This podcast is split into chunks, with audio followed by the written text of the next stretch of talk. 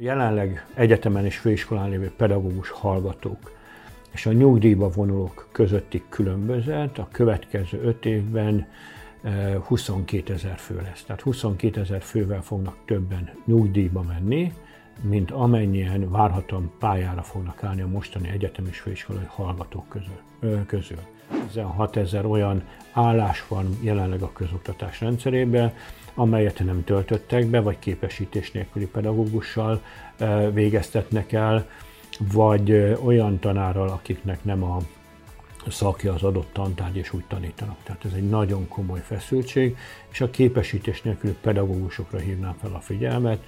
Minden ötödik általános iskolában jelenleg érettségivel tanító kollégánk van. A jövő kutatók azt mondják, hogy akik a nemzetközi mérésen, ez a PISA mérés, nem fogják a négyes szintet elérni. A PISA mérésen egy 7 fokú skálán mérik a tanulók, a 15 éves tanulóknak a teljesítményét. Ha négyes szintet nem fogják elérni, az ő munkájukat 15-20 éven belül a robottechnológia és a mesterséges intelligencia ki fogja váltani.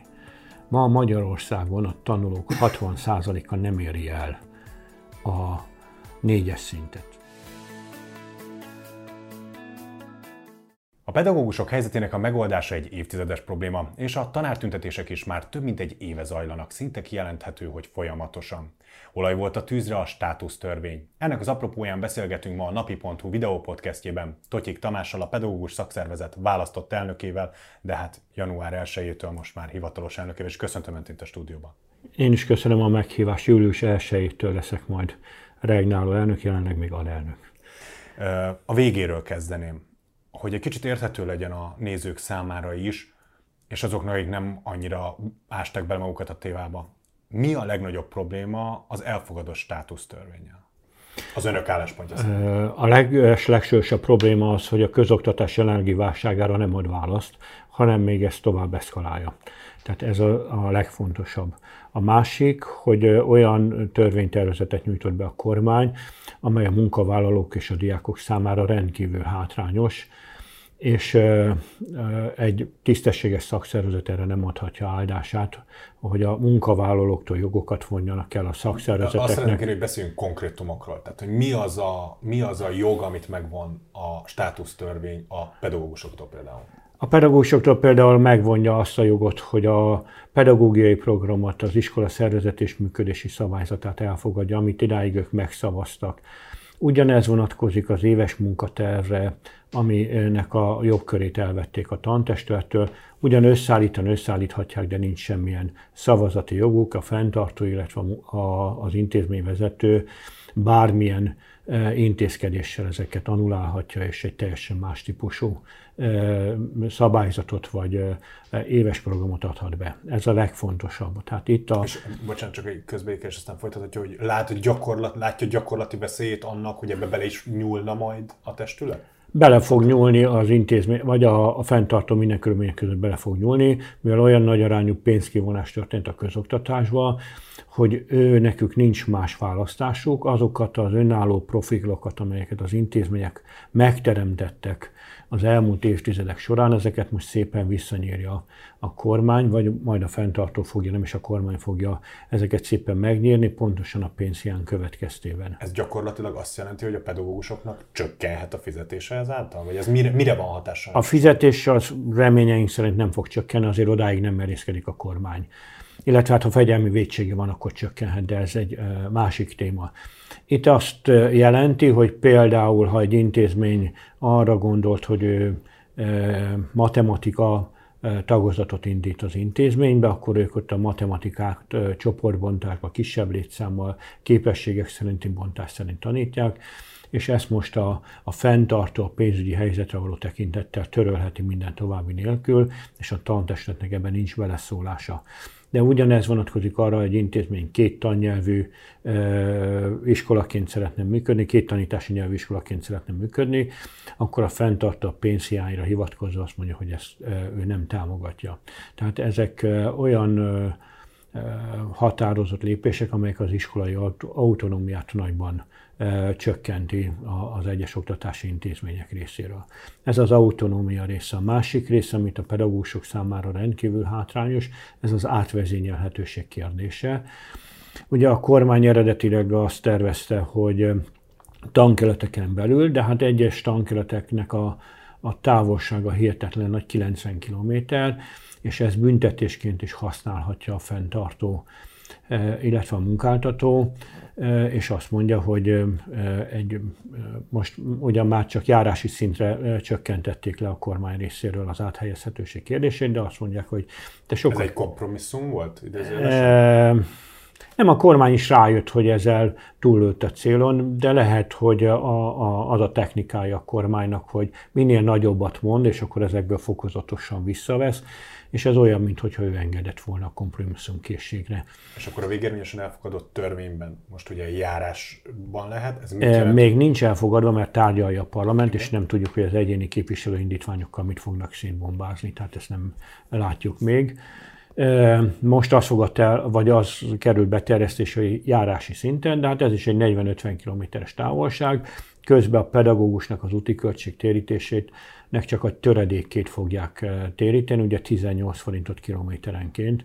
Még egy köztisztviselőnek kiküldetésként számítják ezt a átvezénylést, és ráadásul Ugye a köztisztviselőknek 44 munkanapra vonatkozik ez az áthelyezés, a pedagógusok számára pedig egy tanévre, vagyis 180 munkanapra vonatkozóan lehet ez az áthelyezés. Tehát ez is egy alapvető jogot sért a, a kollégáknak részére. Ráadásul csak a 10, 10 éven aluli gyermekeket nevelő anyákra vonatkozik ez, senki másra nem vonatkozik. Ezt rendkívül hátrányosan érint, érzékeljük. Egyébként az Európai Bizottság is ezt jelezte a kormány felé ezt a kérdést, hogy ez, ez nem megoldás ebből a szempontból. Azt értjük a kormánynak, hogy próbálja összön, vagy próbálná a tanárhiányt valahogy megoldani, és akkor azokat a kollégákat, akiknek alacsonyabb óraszáma van, de hiány szakmába, vagy hiány tantárgyakat tanít, és akkor, hogy átküldi más intézménybe, de ezt elsősorban úgy kellene megoldani, hogy közös megegyezéssel és egy bérösztönző rendszerrel, mert az a kollega ki fog esni az intézménynek a teljesítményértékelési rendszeréből, még távol van, és ő nagyon sok hátrány fog szenvedni a minősítés során, mert ugye a helyi feladatokat nem tudja át, elvállalni az a kollega, aki áttesz más intézménybe vezényelve. Tehát ő kettős büntetésbe fog szenvedni ennek következtében. És attól nem tartanak, hogy az átszervezések miatt az amúgy is ingatag lábon álló pedagógus elkötelezettség még jobban meginog, amikor elküldenek valakit mondjuk 20-30-40 kilométerre dolgozni? De, mert ez egy nagyon nagy fásultságot már most is tapasztalunk, tehát ez biztos, hogy olaj lesz a tűzre abból a szempontból, hogy azok, akik gondolkodtak, hogy el tudnak menni, azok most el fognak menni, illetve a nők 40-nel nagyon sokan úgy döntöttek, hogy akkor itt elfogyott a türelem, és akkor nekilátnak a, a nyugdíjuknak a megszervezésére, és ez egy nagyon komoly veszély lesz a közoktatás rendszerre nézve. Vannak esetleg konkrét számai, vagy van valamilyen rálátás arra, hogy ez a folyamat, ami most zajlik, és ami nagyon felerősödött az elmúlt egy évben, ez szeptembertől mekkora változást hozhat még, vagy mekkora elszivárgást hozhat a pedagógus pályán? Hát, a szakszervezet egy kicsivel hosszabb távra nézte, tehát ezt nem szeptemberre konkrétan nem tudjuk megmondani. A jelenleg egyetemen és főiskolán lévő pedagógus hallgatók és a nyugdíjba vonulók közötti különbözet a következő öt évben 22 ezer fő lesz. Tehát 22 ezer fővel fognak többen nyugdíjba menni, mint amennyien várhatóan pályára fognak állni a mostani egyetem és főiskolai hallgatók közül közül. És ebben még a nők 40-nel, tehát a korkedvezményes nyugdíjt nem számoltunk bele. Tehát ez egy nagyon komoly és 146 ezer főállású pedagógus van. Ez a óvoda, általános iskola és az összes középiskolára.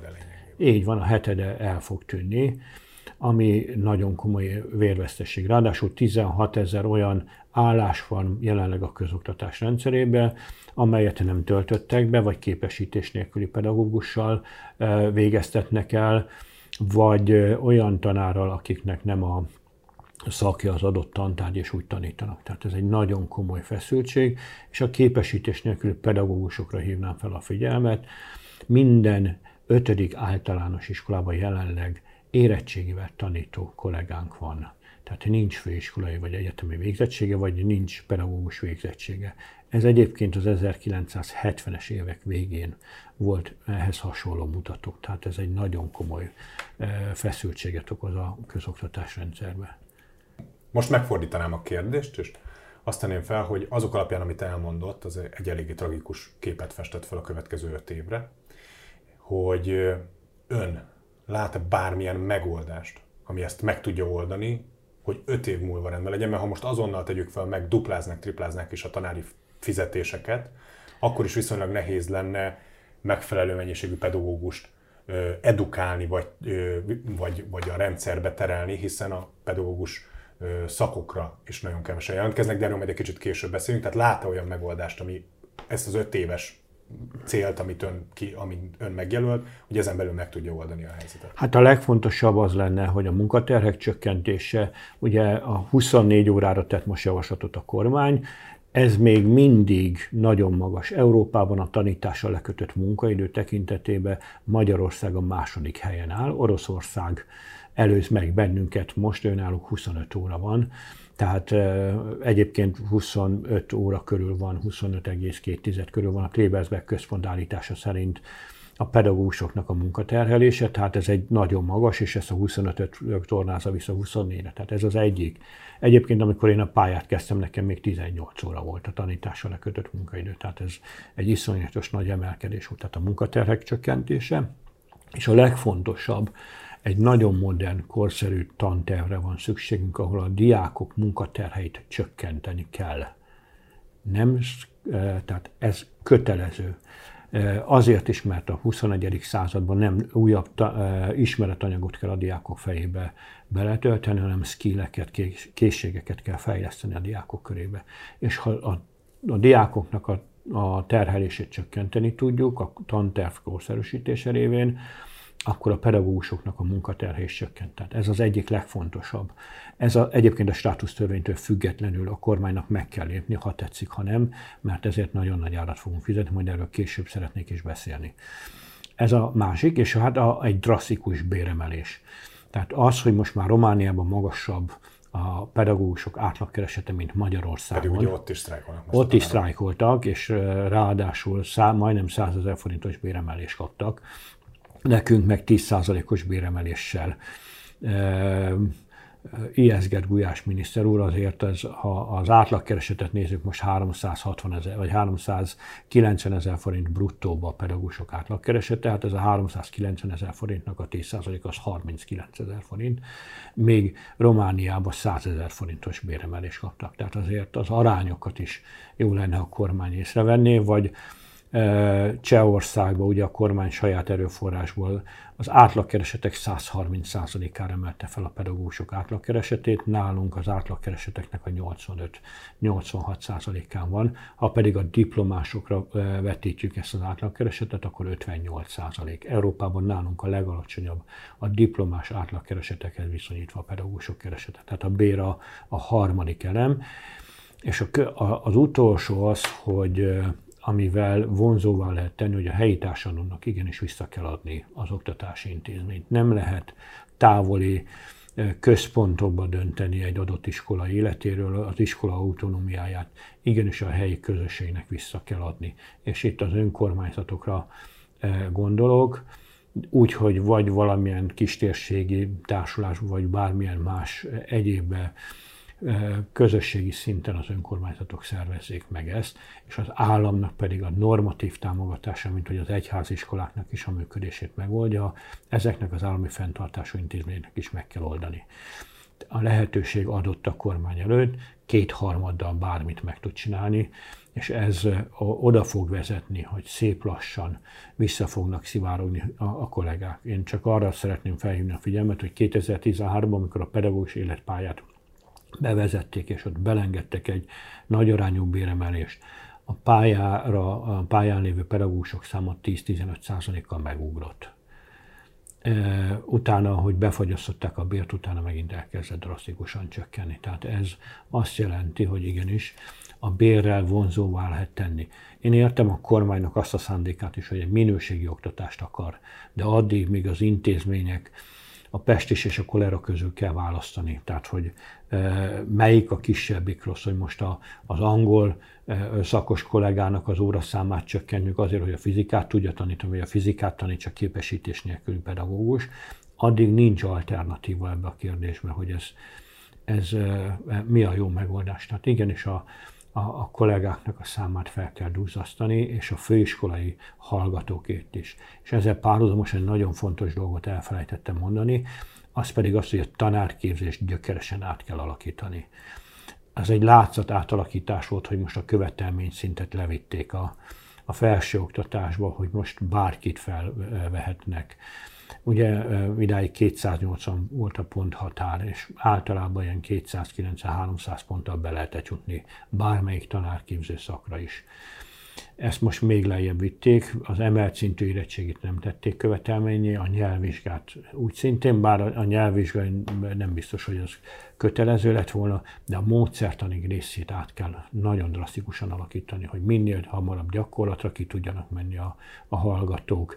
Az eltérő kultúrát tanítani kell a, a diákok, vagy a, a hallgatók részére, és a konfliktuskezelést. Ezeket most mind nem tanítják a, ugye szó volt, ismét vissza kell kanyarodnom oda, hogy 22 ezer ember tűnik el a közoktatásból 5 éven belül, ugye mert a jelentkezők száma annyira alacsony, és a, ugye a nyugdíjvonulóké ilyen magas. Ez az, ami csak az okoz, hogy, hogy kevés a jelentkező, és hogy elidősödik ugye a tanártársadalom. Igen, hát a medián átlag életkor 53 év. Tehát a, ha sorba állítjuk a pedagógusokat, 53 éves a középen álló. Picit nézzük meg azt a részét, hogy, hogy mi a helyzet a jelentkezőkkel. Tehát jelenleg az elmúlt egy-két évben mennyien jelentkeztek a különböző pedagógiai szakokra? Kezdjük egy kicsit távolabbról, hogy érzékelhető legyen.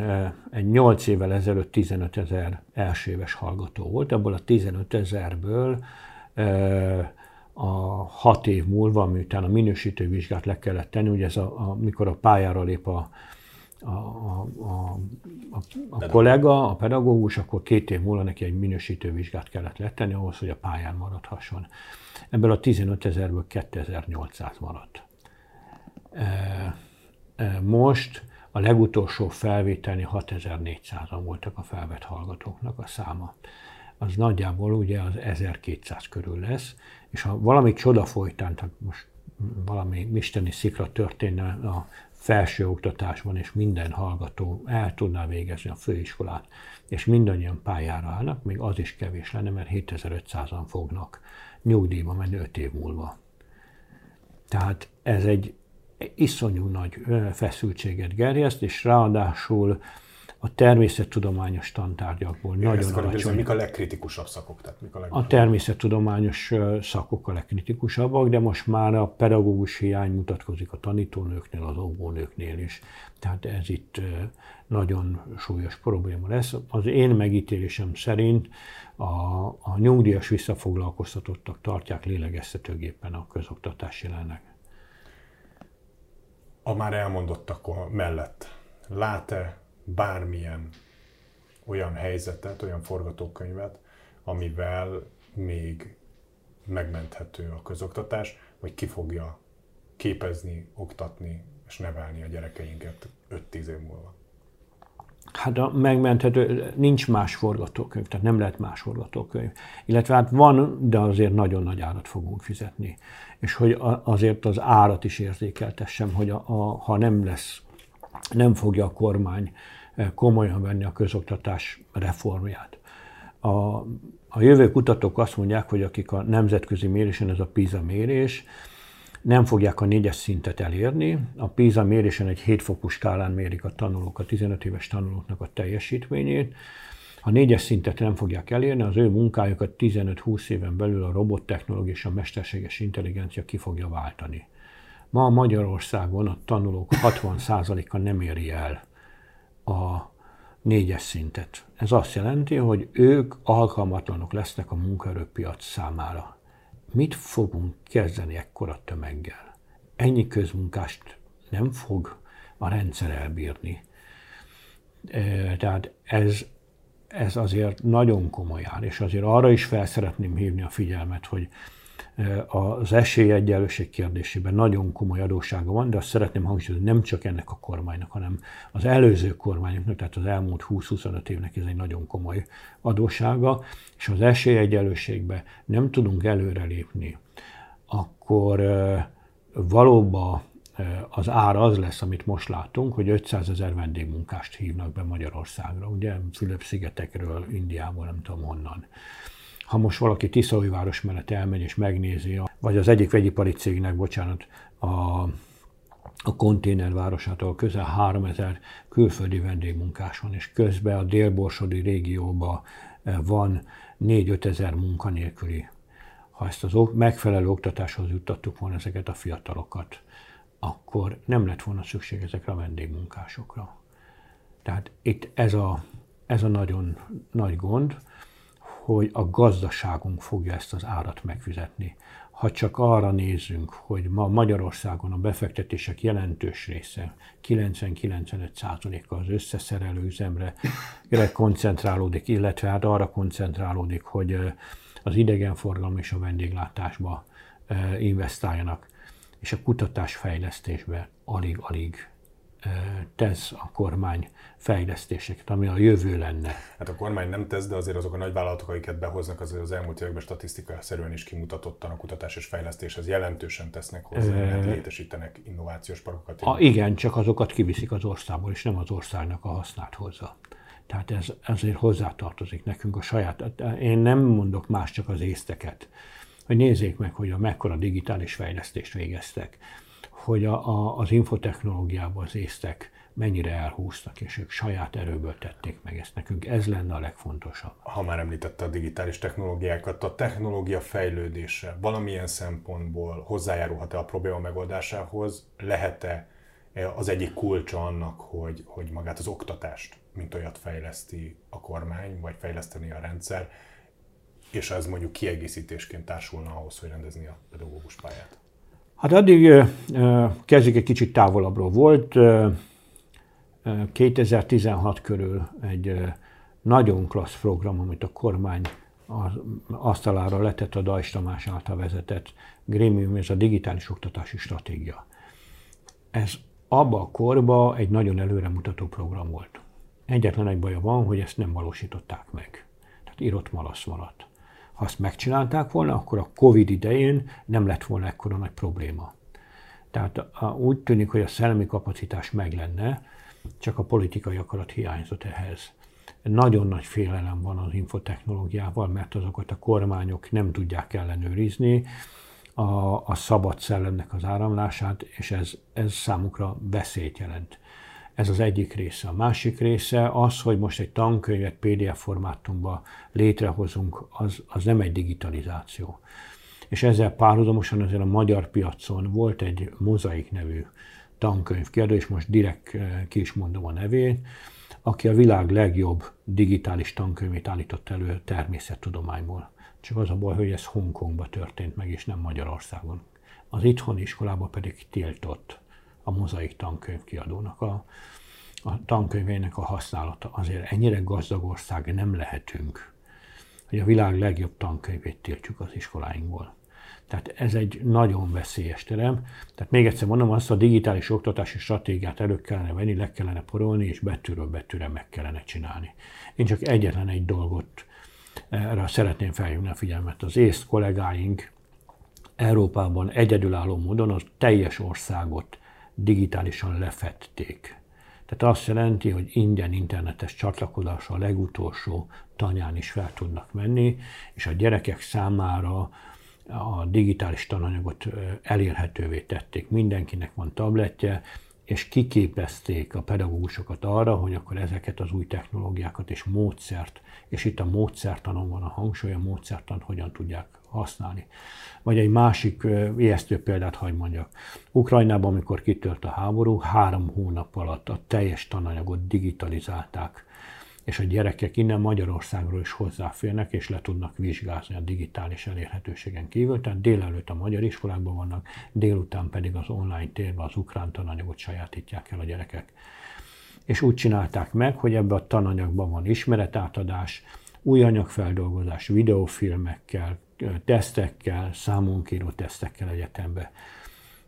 Ez hol van nekünk most? Tehát ez hiányzik nagyon. Egyébként ezt le is írták a digitális stratégiám, hogy ebbe kellene elmenni. Vagy abba az irányba kellene elmenni, hogy minden oktatási intézményben legyen egy olyan programozó kollega, aki a helyi tanterveknek megfelelően tananyagfejlesztéseket tud készíteni a kollégák részére. Na de most, amikor a státusztörvényre visszatérve a garantált bérminimum 107%-áért akarnak rendszergazdát alkalmazni, azért az nevetséges, ezt nem fognak a piacon ilyet találni. Az elmúlt egy évben folytatott, vagy folytatta önökkel a kormányzat bármilyen egyeztetést? Hát a sztrájk tárgyaláson kénytelen volt, tehát ez ö, ö, nem is, tehát ott a kormány törvénysértés követett volna el, bár hát az inkább a süketek párbeszédére hangzott, vagy hajazott, tehát az nem, elmondtuk, hogy mi a baj, még azt sem mondták, hogy hazudunk, vagy hülyeséget mondunk. Egyik fülükön bement, a másikon kiment. Most az Európai Bizottság nyomására az uniós források felhasználásával kapcsolatban a monitorbizottságon keresztül azért történik valami, illetve hát a, most a státusztörvény a jogállásváltással kapcsolatban az érdekegyeztetési folyamat az, az megindult, de az még mindig a valós szociális párbeszédből től nagyon távol áll. Az Európai Uniónak van egy olyan elvárásrendszer, ami a tripartit rendszer, egy háromoldalú egyeztetés, ahol a, az állam, a munkaadók és a munkavállalók közösen folytatnak párbeszédet. Ezt a rendszert a, a kormány nagyon meg akarja spórolni, és a, a, a feltett szándék az, hogy a saját magától létrehozott pedagógus karra próbálja ezt kitöltetni, de hát ez nem egy ennek a rendszernek a megfelelője. Ugyanezt történik egyébként a szakképzésben is, és pontosan ezért nem is veszünk részt a szakképzés és innovációs tanácsülésein, mert ez nem a tripartid rendszernek. Egyébként önmagában a testületülésén szívesen részt vennénk, ha azt a tripartit rendszerrel nem voltana a kormány helyettesíteni. Tegyik Tamásnak köszönöm, hogy elfogadta a meghívásunkat és részt a beszélgetésbe. Önöknek pedig köszönjük a megtisztelő figyelmet. Hogyha lemaradtak volna, akkor nézzék vissza a teljes adást, illetve iratkozzanak fel csatornánkra, hogy hasonló tartalmunkat is láthassák. A komment szekcióban pedig szóljanak hozzá, mondják el véleményüket. Hamarosan friss adással jelentkezünk, akkor is tartsanak velünk. Viszontlátásra!